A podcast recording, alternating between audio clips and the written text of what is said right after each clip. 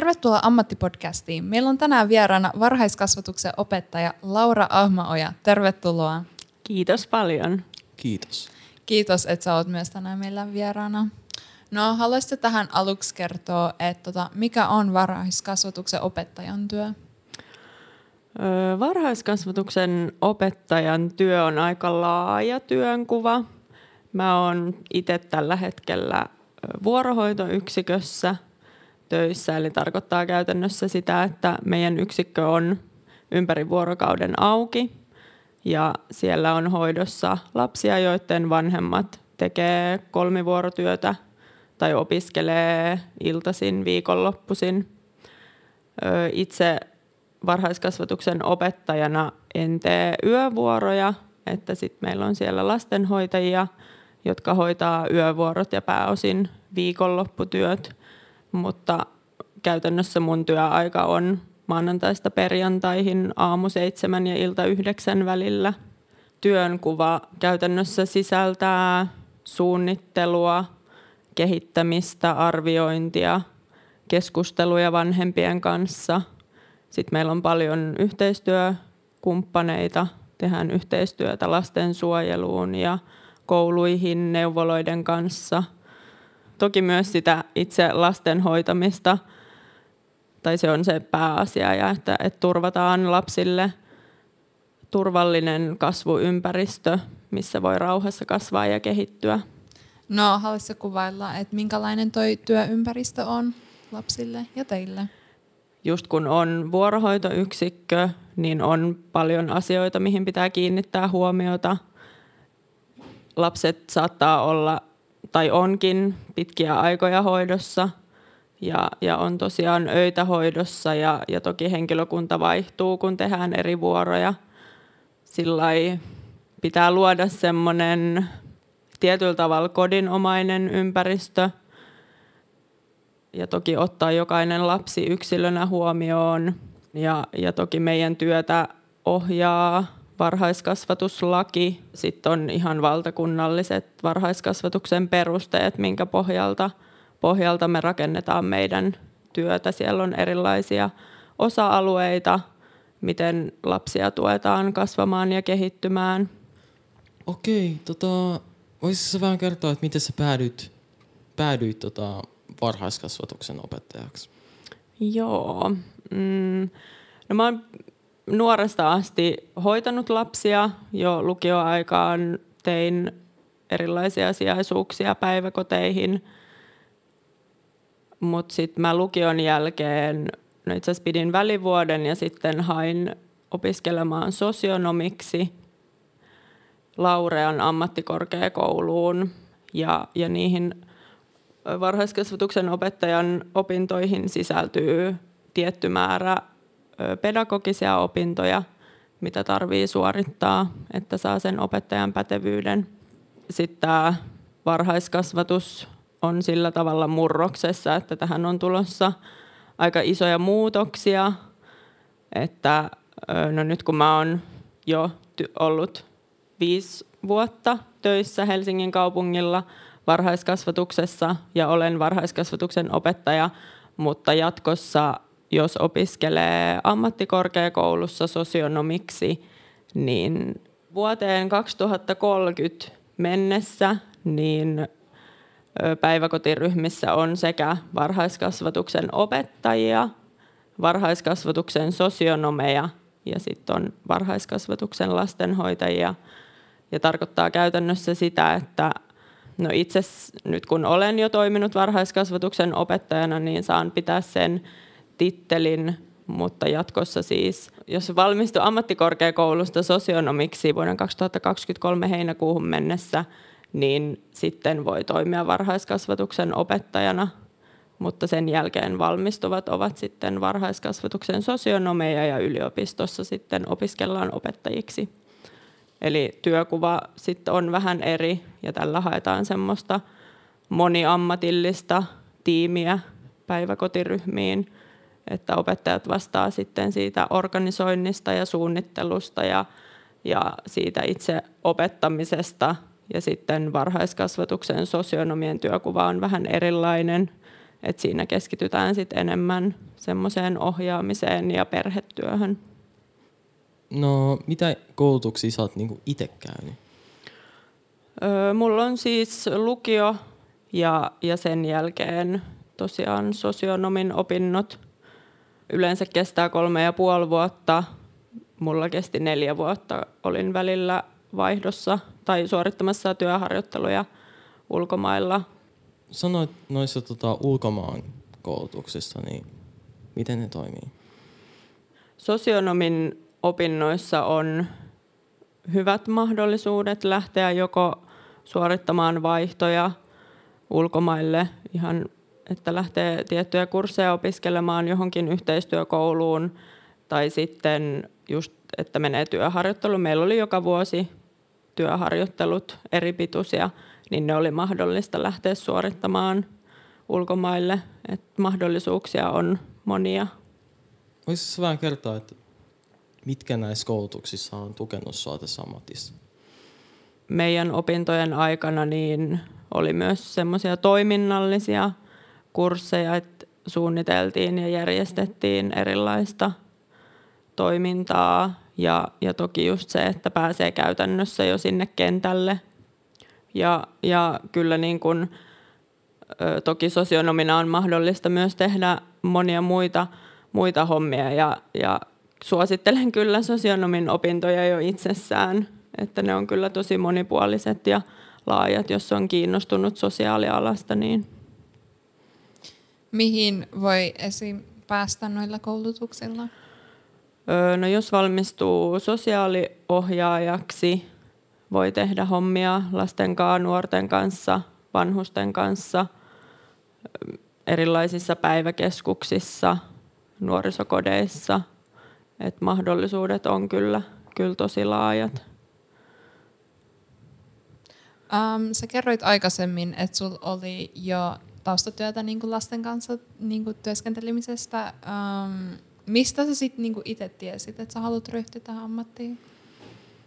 Ehkä se jotenkin lähtee sieltä, että lasten kanssa, vaikka toki niin kuin omassa työssäkin on paljon haasteita, niin lasten kanssa on jotenkin myös helppo tehdä töitä ja lapset on tosi aitoja ja sitten toimintaa voi järjestää tosi monipuolisesti ja, ja lapset on niin pienestä iloisia, että, että se on jotenkin tosi palkitsevaa. Ammattipodcast. Siirrytään sun työpäiviin, niin mistä ne koostuu? No itse asiassa tästä mä en tainnut sanoa, mutta siis aina lapsille tehdään siis varhaiskasvatussuunnitelma, eli käydään huoltajan kanssa keskustelu lapsen mielenkiinnon kohteista ja vahvuuksista ja ja sitten jos lapsella on jotain tarpeita, erityisiä tarpeita, niin niitä, niitä käydään läpi ja sitten asetetaan NS-tavoitteet toimintakaudelle, eli vähän, että miten tuetaan, tuetaan lasta sitten oppimaan ja kehittymään, niin sen pohjalta sitten rakennetaan meidän niin kuin ryhmien toiminnan suunnitelmat. Meillä on esim. tänä vuonna ollut erilaisia satuprojekteja, mitä ollaan sitten tehty lasten kanssa. Sitten meidän viikkoon päiviin kuuluu erilaisia liikuntatuokioita ja retkiä paljon hyödynnetään lähiympäristöä, kirjastoja, muuta, musiikkituokioita on yleensä niin kuin aamupäivisin ja, ja sitten on lounas ja, ja toki lapsille tärkeä lepohetki, että vähän rauhoitutaan – rauhoitutaan ja, ja yleensä luetaan satua tai kuunnellaan musiikkia. Ja sitten iltapäivät, no toki siinä on sitten aina lasten hakemisia ja, ja muuta, välipalaa, leikkiä. Mutta kuten sanoin, kun on vuorohoitoyksikössä, niin, niin iltaisin sitten te ollaan niin kun ryhmät yhdessä, eri-ikäiset lapset ja sielläkin on sitten, meillä on niin kutsuttu koko päivän pedagogiikka, eli sitten myös siellä illassa on erilaista toimintaa. Toimintaa ja lapsille tarjotaan päivällinen, ketkä on siihen aikaan hoidossa. Ja ö, sielläkin on ulkoilua. sitten on iltapala illalla ja ne lapset, jotka jää yöksi, niin toki heille sitten luodaan semmoiset iltarutiinit ja, ja sitten osa haetaan kotiin. Ja toki meidän yksikössä on tiettyinä päivinä viikkopalaverit ja muuta ja, ja paljon on myös semmoista konehommaa, mitä pitää tehdä. Näyttää, että tota sun päivät on tosi joustavia, niin koet sä kuitenkin, että sulla on riittävästi vapaa-aikaa itsellesi? Mm, kyllä mä joo.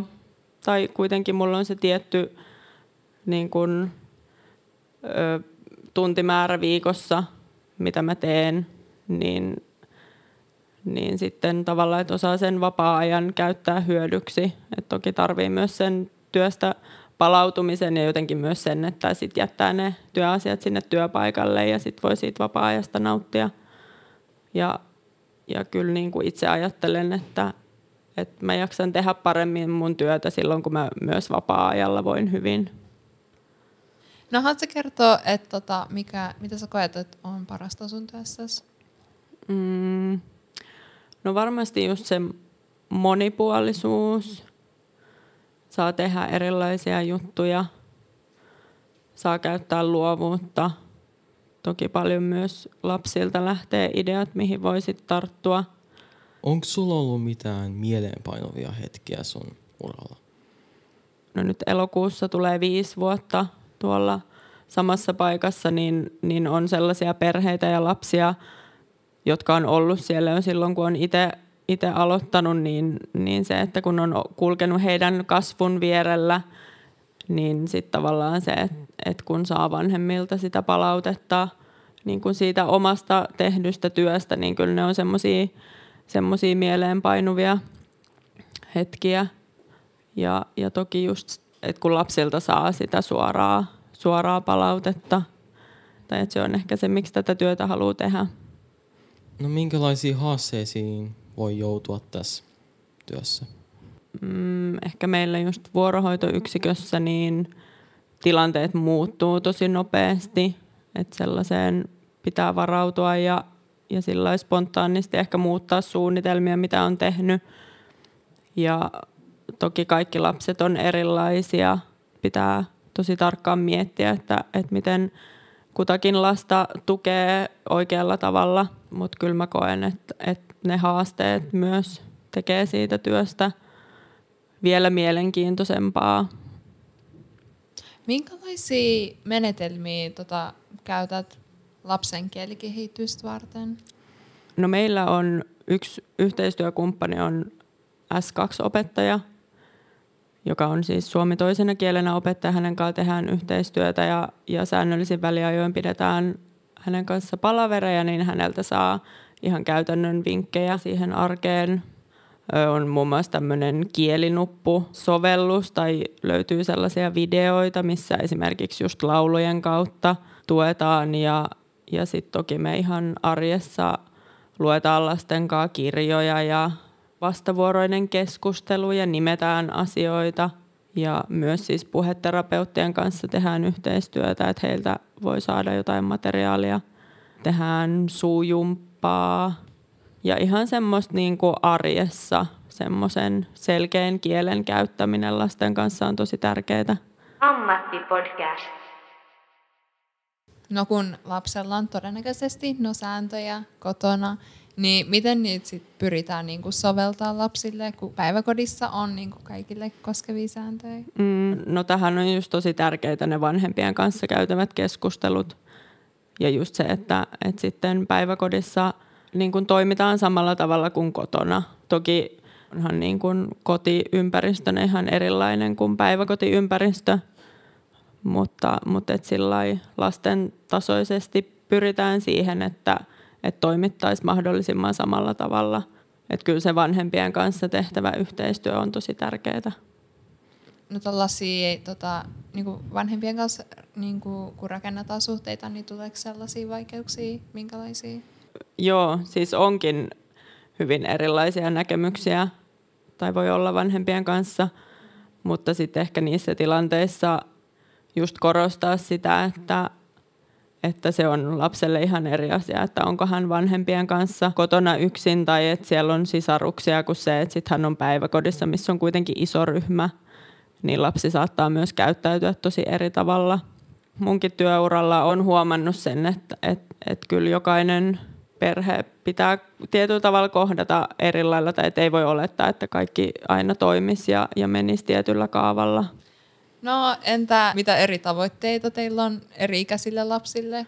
No silloin kun mä oon itse aloittanut tuolla, niin mä olin ekat kaksi vuotta siellä ihan pienten ryhmässä. Ja siellä saattaa olla semmoisia yhdeksän kuukautisia tai kymmenen kuukautisia, jotka ei välttämättä osaa vielä kävellä. Niin siellä ne tavoitteet on, että vaikka opetellaan kävelemään tai opetellaan syömään lusikalla isommilla ne saattaa sitten jo liittyä vaikka johonkin kaveritaitojen tukemiseen tai tunneelämään. Ja, ja sitten taas eskarilaisilla siellä just sit harjoitellaan niitä taitoja, mitä tarvii sit koulussa. Okei. Okay. Tota, miten niiden lasten kehitystä valvotaan siellä? Tosiaan syksyisin käydään aina vanhempien kanssa nämä varhaiskasvatussuunnitelmakeskustelut – ja sitten keväisin pidetään arviointikeskustelut vanhempien kanssa, missä käydään sitten läpi sitä toimintakautta, mitä ollaan tehty, miten me ollaan autettu lasta meidän toiminnan kautta, jotta hän pääsee niihin tavoitteisiin.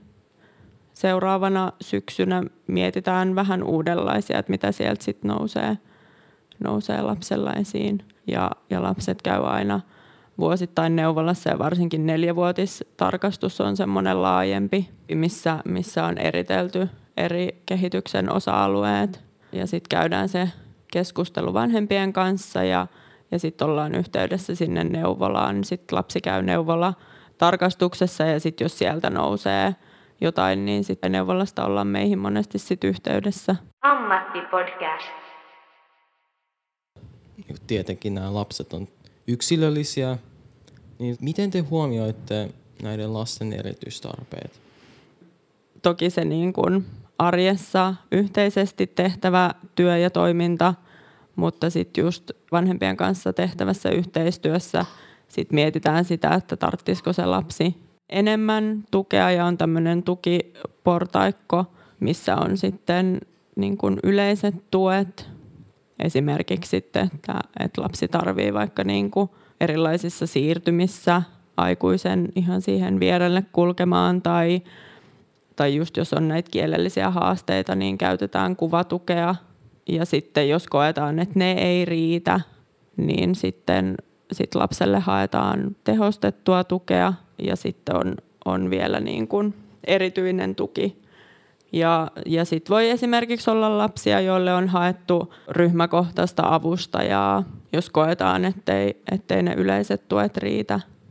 Ja noi, jotka on tota tukena tai kun haetaan tukena, esim. kun on tuollaisia kielellishaasteita tai on myös noita tehostettukeja, niin onko niillä ollut samanlainen koulutus? Voiko niillä olla samanlainen koulutus? Jos mä en nyt ihan valehtele, niin varhaiskasvatuksen erityisopettaja on siis käynyt kasvatustieteen maisterin opinnot joka sisältää sit sitä erityispedagogiikan opintoja. Mielenkiintoista. No, minkälaisia ominaisuuksia tässä varhaiskasvatuksen opettajan ammatissa tarvitaan? Öö, no semmoista heittäytymiskykyä, koska työnkuva on niin laaja ja on sitä käytännön työtä siellä lasten seassa, mutta sitten myös paljon sitä paperihommaa ja palavereja ja muuta, niin ihan semmoista oman työn organisointikykyä kyllä tarvitaan. Iloa, positiivisuutta. Sitä tehdään kuitenkin niin täysin omana itsenään, että ei ole, meillä ei esimerkiksi ole mitään työasuja, minkä taakse voisi jollain tavalla niin kuin piiloutua, että ollaan ihan täysin niin kuin itsenään siellä – kyllä mä koen, että semmoinen positiivinen, iloinen asenne tietyllä tavalla myös tarvitsee stressinsietokykyä ja just siihen, että, että on paljon tehtävää. Miten nämä ominaisuudet on sulla kehittynyt ajan varrella? No kyllä mä oon ainakin tarvinnut kehitystä just siinä oman työn organisoinnissa. Että mä oon ehkä luonteeltani ollut aina vähän semmoinen, että kaikki hommat jää viime tinkaan. Niin jotenkin se, että, että sit pitää niinku ajoissa suunnitella, että milloin hoidan mitäkin ja, ja, ja aikatauluttaa kalenteriin ylös erilaiset palaverit ja keskustelut ja, ja muut. Ja no en mä tiedä, mä oon aina ollut ehkä aika semmoinen positiivinen, niin, niin sit se ehkä jotenkin tulee luonnostaan sit siellä työympäristössä. No, mitkä näistä ominaisuuksista auttaa sua myös tämän työn ulkopuolella? Organisointikyky, jota kyllä yhä edelleen koko ajan kehitän. Ja, ja tavallaan just se, että öö, et sit myöskään vapaa-aika ei saa olla liian kuormittavaa. Et sit jos on hirveästi kaikkea, niin sitten ei ehkä ehdi myöskään kunnolla palautumaan. Että semmoinen tietynlainen balanssi sen työn ja vapaa-ajan välillä. Ammattipodcast. Onko sinulla tota harrastuksia, jotka tukee tota sun työtä? On. Mm, just vapaa-ajalla harrastan liikuntaa, pelaan jalkapalloa ja sitten käyn esimerkiksi erilaisilla ryhmäliikuntatunneilla ja, ja ihan semmoinen niin kuin, tai mä koen, että mä pääsen semmoisen fyysisen rasituksen kautta sitten ehkä myös purkamaan niitä työpäivän jälkeisiä höyryjä niin sanotusti. Ja miten sä koet, ne tukee sitten sun työtä? No ehkä tavallaan just ihan sen niin kuin palautumisen kautta, että sit pystyy seuraavana päivänä fressinä mennä uuteen päivään. Okei, okay. no tämä voi kokea henkilökohtaisena, mutta tietenkin tärkeä kysymys, niin paljon sä tienaat tästä ammatista työstä? Tällä hetkellä varhaiskasvatuksen opettajan semmoinen keskimääräinen palkka on 2700. Vähän vaihtelee, riippuu, että onko niin kuin kunnallisella vai yksityisellä. Ja, ja toki sitten vuorohoidossa tulee iltalisia jonkin verran, mutta se on aika semmoinen keskimääräinen opettajan palkka. Joo, ja kuinka tyytyväinen sä oot siihen? Mä en ole ehkä jotenkin osannut vaatia enempää, mutta toki nythän on siis ö, ollut erilaisia lakkoja ja, ja työtaisteluja just tähän palkkaukseen liittyen. Ja, ja siihen on nyt tulossa, ö, oliko viisivuotinen palkkajärjestelmä, että sitten se nousee pikkuhiljaa. Mutta kyllä sillä elää. Joo. Mm, toi on hyvä, toi on hyvä. Ai mun mielestä todellakin.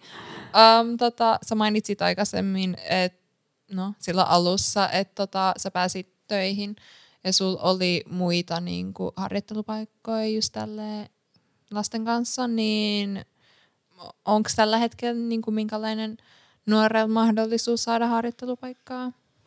Varmasti siis niin kuin opintojen kautta kyllä yleensä aina, aina saa. Ja, ja toki sitten esimerkiksi Helsingissä on tämmöinen seure nimeltään, mitä kautta, että jos sinne hakee, niin sieltä voi, voi päästä sitten päiväkoteihin tekemään sijaisuuksia. Tai sitten he järjestää siellä tällaisia ö, niin kuin perehdytyspäiviä. Ja sitten sitä kautta voi päästä päiväkoteihin. Ja mä oon itse ollut silloin varmaan lukioaikoina ja sen jälkeen niin seuren kautta tehnyt päiväkoteihin sijaisuuksia. Okei, okay, um, miten muuten nuori voi valmistaa itteensä tähän uraan? Mm, varmasti opintojen kautta oppii paljon ja, ja voi myös kasvaa, että, että olen itsekin ollut aika semmoinen ujo ja näin, mutta mut kyllä mä koen, että sit sit tavallaan, siinä, ja jos on hyvä työympäristö, niin, niin kyllä siinä rohkaistuu ja, ja sitten kun pääsee tekemään sitä työtä, niin sitä kautta myös oppii. Jos kuuntelijoilla on kysyttävää tästä ammatista, niin tota, ja jos suhun voi ottaa yhteyttä, niin miten? Mm, no esimerkiksi Instagramin kautta, Laartsa, niin siellä voi laittaa viestiä mielelläni vastaan kysymyksiin. Miten se kirjoitetaan? L-A-A-R-Z-A. Yes. Okei. Mun mielestä on ihan sille hyvä clear up. no, No, kiitos Laura, että olit meillä tänään vieraana. Kiitos. Oli mukava olla täällä. kiitos munkin puolesta. Ja kiitos, että kuuntelitte tähän asti. Muita jaksoja löytyy esimerkiksi Spotifysta. Ja muistakaa seurata meitä Instagramissa at ammattipodcast.